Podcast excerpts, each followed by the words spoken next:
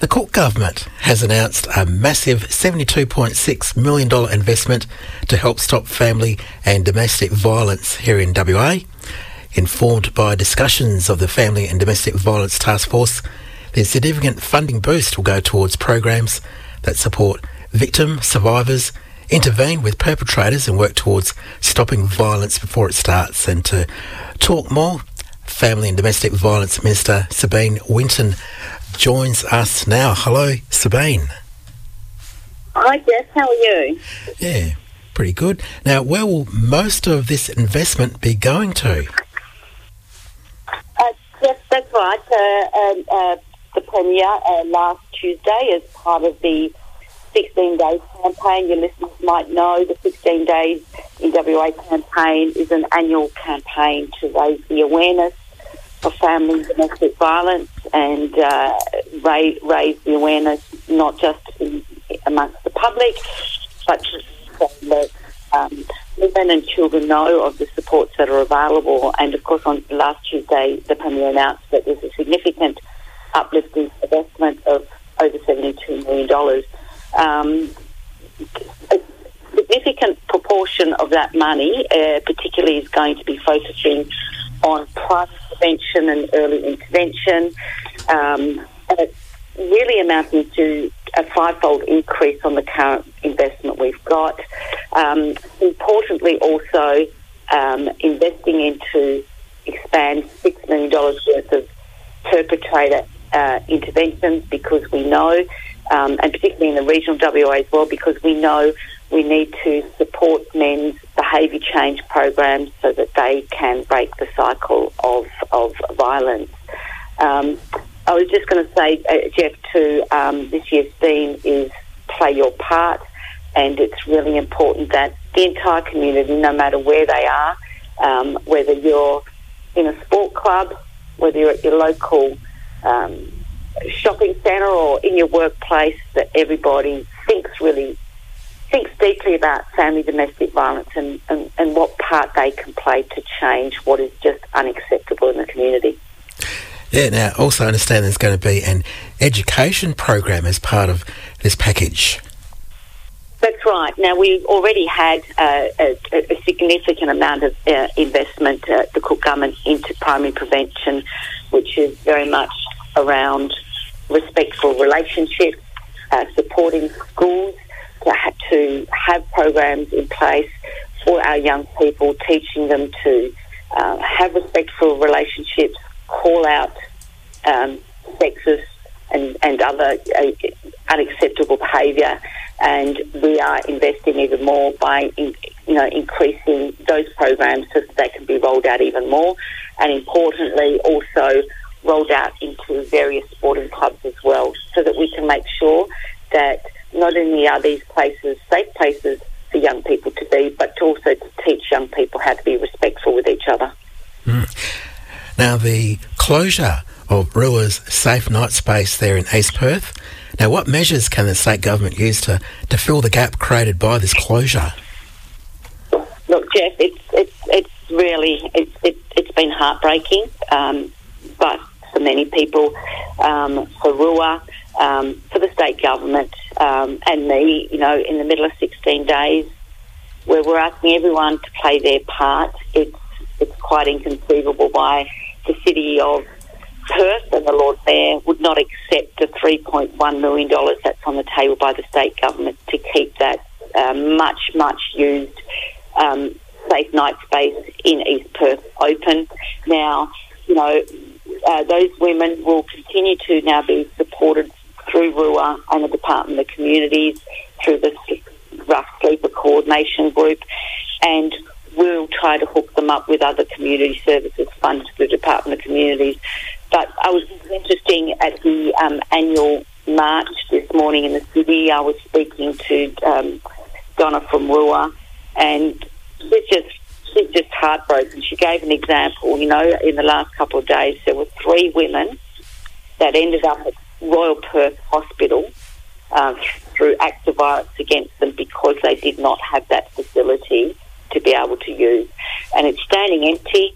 Um, I don't know why why the City of Perth wouldn't just give the keys back to Ruah and open it tonight because we know it's such an important service uh, for those women. Mm. Now, Sabine, it's often said people that the government should tighten up laws around perpetrators of violence. So, what steps are, is the government taking in that way? Yeah, Jeff, it's a really, really important part of part of um, if we're going to ever stop family domestic violence, we need men to be better men, and that, like I said before, starts with our primary prevention program, teaching young young boys to be grow up to be good men. It's also supporting perpetrators who want to change their ways, and that's really important because many of them don't want to be, um, you know, uh, uh, inflicting violence on their families. But uh, we also need to be strong in holding perpetrators to account. And you might have noticed recently the Attorney General announced some tougher laws, uh, law reforms around our GPS tracking to make sure that uh, those perpetrators will be held to account if they, you know, continue to, to, to uh, flout the laws. Um, and importantly, uh, police ministers tightening, tightening laws around firearms, want to get those out. But it's really important too that we also hold perpetrators to account. Uh, those that are, you know, flouting the restraining orders or breaking off um, those ankle bracelets to protect women, um, they need they need to be held to account, and those those tougher laws that the Attorney General announced will help us to do that. Hmm. Now, we're moving into the, the Christmas period, and well, WA Police Force figures will show a, a steep rise in reported family violence during the Christmas holiday period. Well, what steps are you taking this year? Can you tell us? Yeah, Jeff. Well, look, we know, and I uh, often talk to the police minister. In fact, I was with the police minister in Joondalup earlier today. We know that during this period, uh, during the Christmas period into the new year, we do see a spike in violence related um, acts, and particularly around family and domestic violence. Families are getting together, you know, uh, can create problems. There's an increased use of alcohol and other substances, and so for, for many for many women and children, that is a, a really critical time where we need to keep them safe. So um, this morning I was in Joondalup announcing um, some more specialist family um, support workers will be placed with the family domestic violence response teams that we have in each of the police districts. Now, if I can just explain them a, a little bit more for you, um, the family domestic violence response teams are made up of police, um, Department of Communities workforce, including child protection and other service providers, all working together in the same room. And what happens, Jeff, is each day when the police reports come in around, um, uh, you know, uh, call outs that the police have made, um, that information comes back into that unit. Um, and those people within that unit then do that follow up, and these 14 new um, workers who will be part of that team means that they will be able to make contact with those families, really intervene early and provide them with the support. Importantly, the support that those women and children need to do important safety planning. Because we know after a police call out, that doesn't mean that uh, the danger is over, over, over for the woman. Often, uh, perpetrator is still living with that family um, and so we need to make sure that the supports are provided to those women and children to keep them safe, um, particularly over this Christmas period, which is going to be challenging for, for many, many families. Yeah. Okay, Sabine, thank you very much for joining us today here on Noongar Radio to talk about some of the steps that the, the state government is making to help stop family and domestic violence. Yeah. Yeah. Yeah can I just can I just yeah. uh, just finish with one thing that's really, really, really, I think probably the most important bit, and I, and I hope your, your, your listeners would be interested in this. A key part of the task force work is to set up a lived experienced entity or advisory group. um, in the last few months, it, it's really, really been highlighted by those courageous women who've lost family members and loved ones that government and service providers could do much better to listening to the voices of lived experience because they, they live this mm. and breathe this every day. And so that's a really, really important thing that's now happening out, out of that process.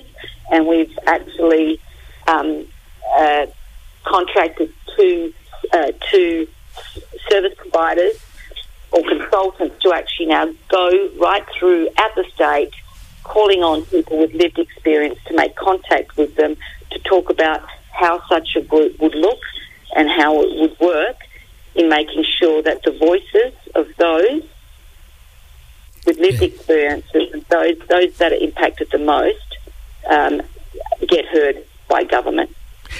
Yeah. Okay, Sabine, now how, how would people get in contact with you or at least to, to get put their name on, on that list there?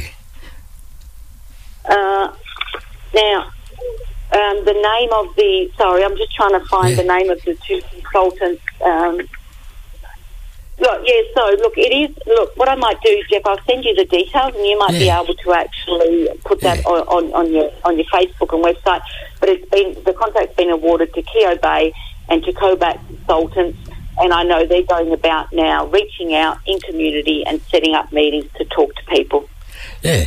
Well, look forward to you sending me that info there and we'll put it out to the community so they can have a read on our Facebook page. Yeah. Well, thank you for joining That'd us today, Sabine. Uh, that's all right. And look, I know you can't play my song right now, but for some future point, can you put uh, uh, Fitzroy Crossing by the Warumpi Band on your list to play for me? Yeah, okay, well, we'll, we'll put that on right. a little bit later. Yeah. All right, Sabine. Have a good afternoon. Thanks, thanks Jeff. Okay. Hey, uh, good afternoon to you yeah, listeners. Okay. Bye. Bye. And if that that interview there has raised concerns with you, or if you want to find some help on the phone there, you can call the Women's Domestic Violence Helpline 1800 007 339 or Men's Domestic Violence Helpline 1800 000 599 or the National Helpline 1800 Respect 1800 737 732.